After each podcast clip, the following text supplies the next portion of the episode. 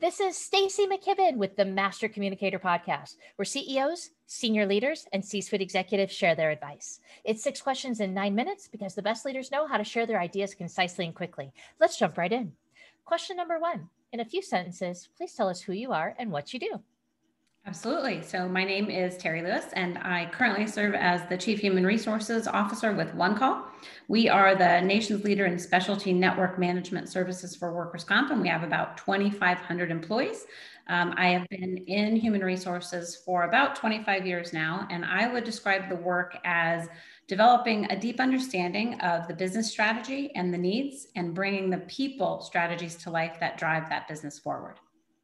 Then you're the perfect guest to have on the show today. This is great. I'm excited to to pick your brain and and see what's in there for us to take away. Absolutely. So, from your perspective, what do you think is the best thing about leading people through change? And I'm imagining that you might have experienced a bit of it this year with the pandemic, as a lot of us have.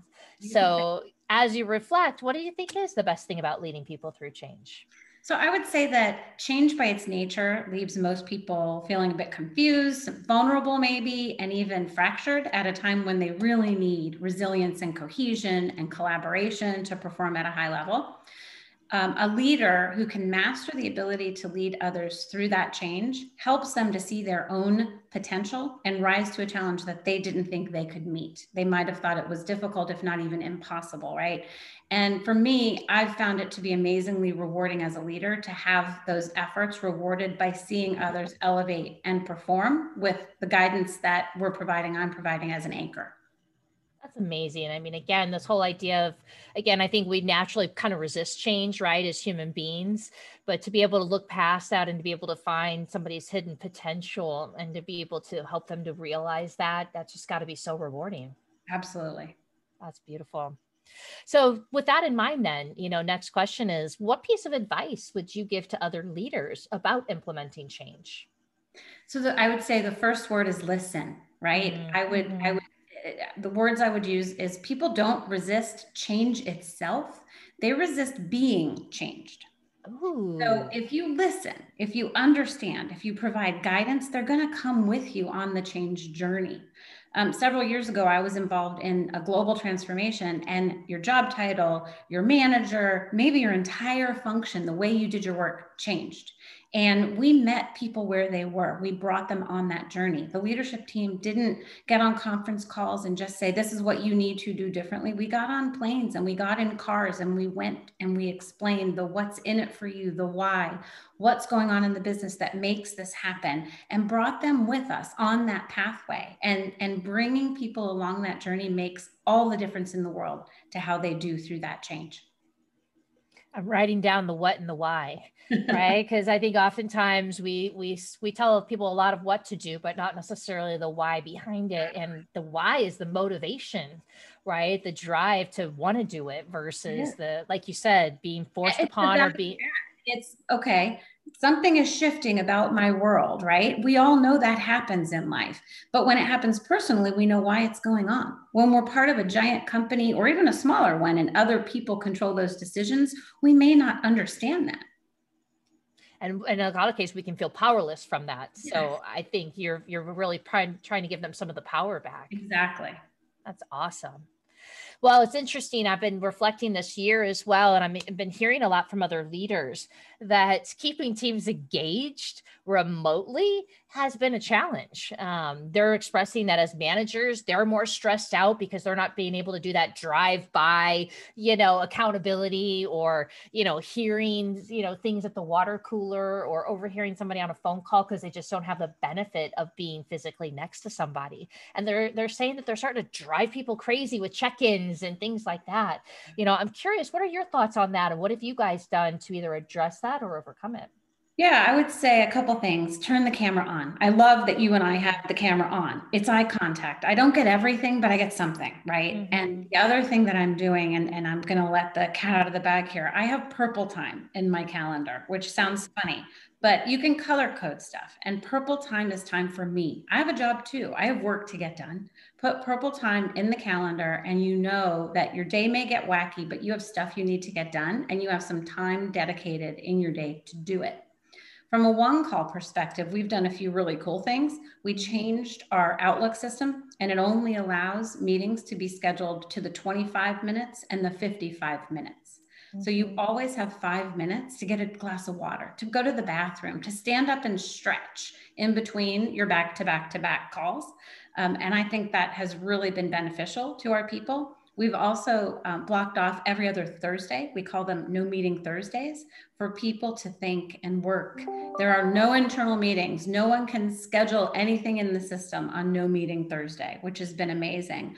Um, and then finally, we have implemented thank you Thursdays, which is another Thursday on those off Thursdays that we're not in no meeting. Thursday is a big day. it is a big day. It's a popular day, right? So on um, thank you Thursday, it's like the informal get together. So if you were going to get a drink after work or have lunch together, our senior leadership team, a lot of leaders around the company, and anyone who works for the company can sign up for a slot. And we get on Zoom and we literally just talk. We might talk about somebody went skiing, someone's back from a vacation, someone else has a problem. Um, it's it's not scripted, it's informal. We'll give an update on the business, and next year we're looking at adding things in like corporate scavenger hunts and cultural things to bring that to life as well through these no or these Thank You Thursday evening events that we do. So you're saying we can work and have fun too? We Is can. that what I'm hearing? Yeah.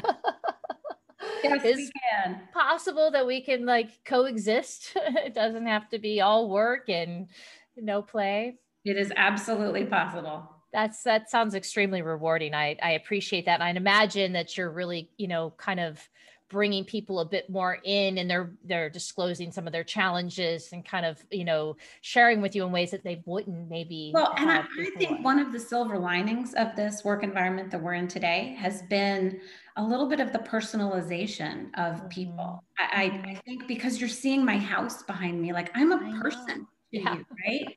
And when you show up at work, you get to put that mask on when you enter the door. It's really hard to put the mask on when you're sitting in your living room or your bedroom or the mm-hmm. office in your house. Mm-hmm. And it really has, in some ways, broken down barriers that have been helpful. That's amazing. Well, that leads me good to good right into the next question, which is, you know, what daily practice do you think is most important as a leader? I think it's personal. Like you have to find that balance that works for you. The thing that has helped me the most is I like to start every day a minimum of 30 minutes before I have anything scheduled. And I sit and I look at my calendar. I'm probably going to look at the headlines, what happened overnight, you know, what's going on in the news, but what's on my calendar? What are my priorities for the day? And I ground myself in the work that has to get done.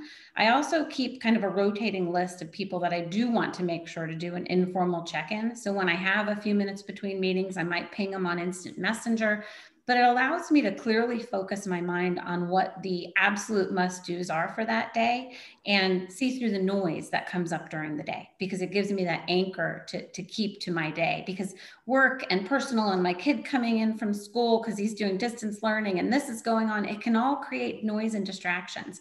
But by having those 30 minutes or so to myself every morning before my day really gets going it gives me that grounding I feel like a namaste is a good response yeah, to that. I do answer. yoga as well, not, at, not at seven in the morning.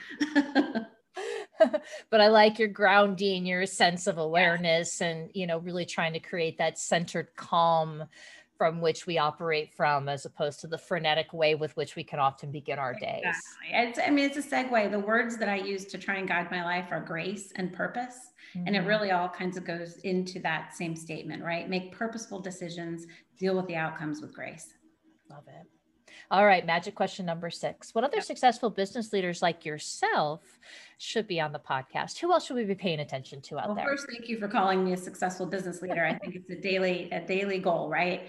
Um, there's a former former colleague of mine. Her name is Jenna Dobbins, and she leads a global team today, just like I used to. And she has some of the most amazingly creative ideas I have ever heard. So, one of the things she recently shared with me is that when she's having one on ones, if there aren't slides or pages to share on a video camera, they take a walk together with their phones and they have their one on one, getting some exercise, some fresh air, and some activity together. And it really helps bring her and her team closer together. I just love that idea. And you don't get stuck at your computer all day. Ugh, and how many of us are getting that Zoom fatigue these days yes, where you're just absolutely. like, ah. Right. Yeah. That's that's amazing.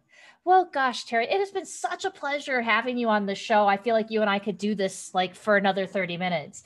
Um, but we have our goal of six questions in nine minutes. So I'll leave that for the for the audience to find you, in which case, you know, that leads me to my question. How could people reach out to you and find you if they wanted to ask more questions or understand a little bit more about who you are?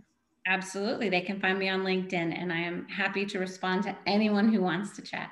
That's great. Well, folks know I'll put your link up there in the description so they'll be able to click in there and find you right away. And again, it was been such a pleasure to have you here, and hopefully you'll come back and join us again soon um, and share more of your great wisdom with us. I appreciate it.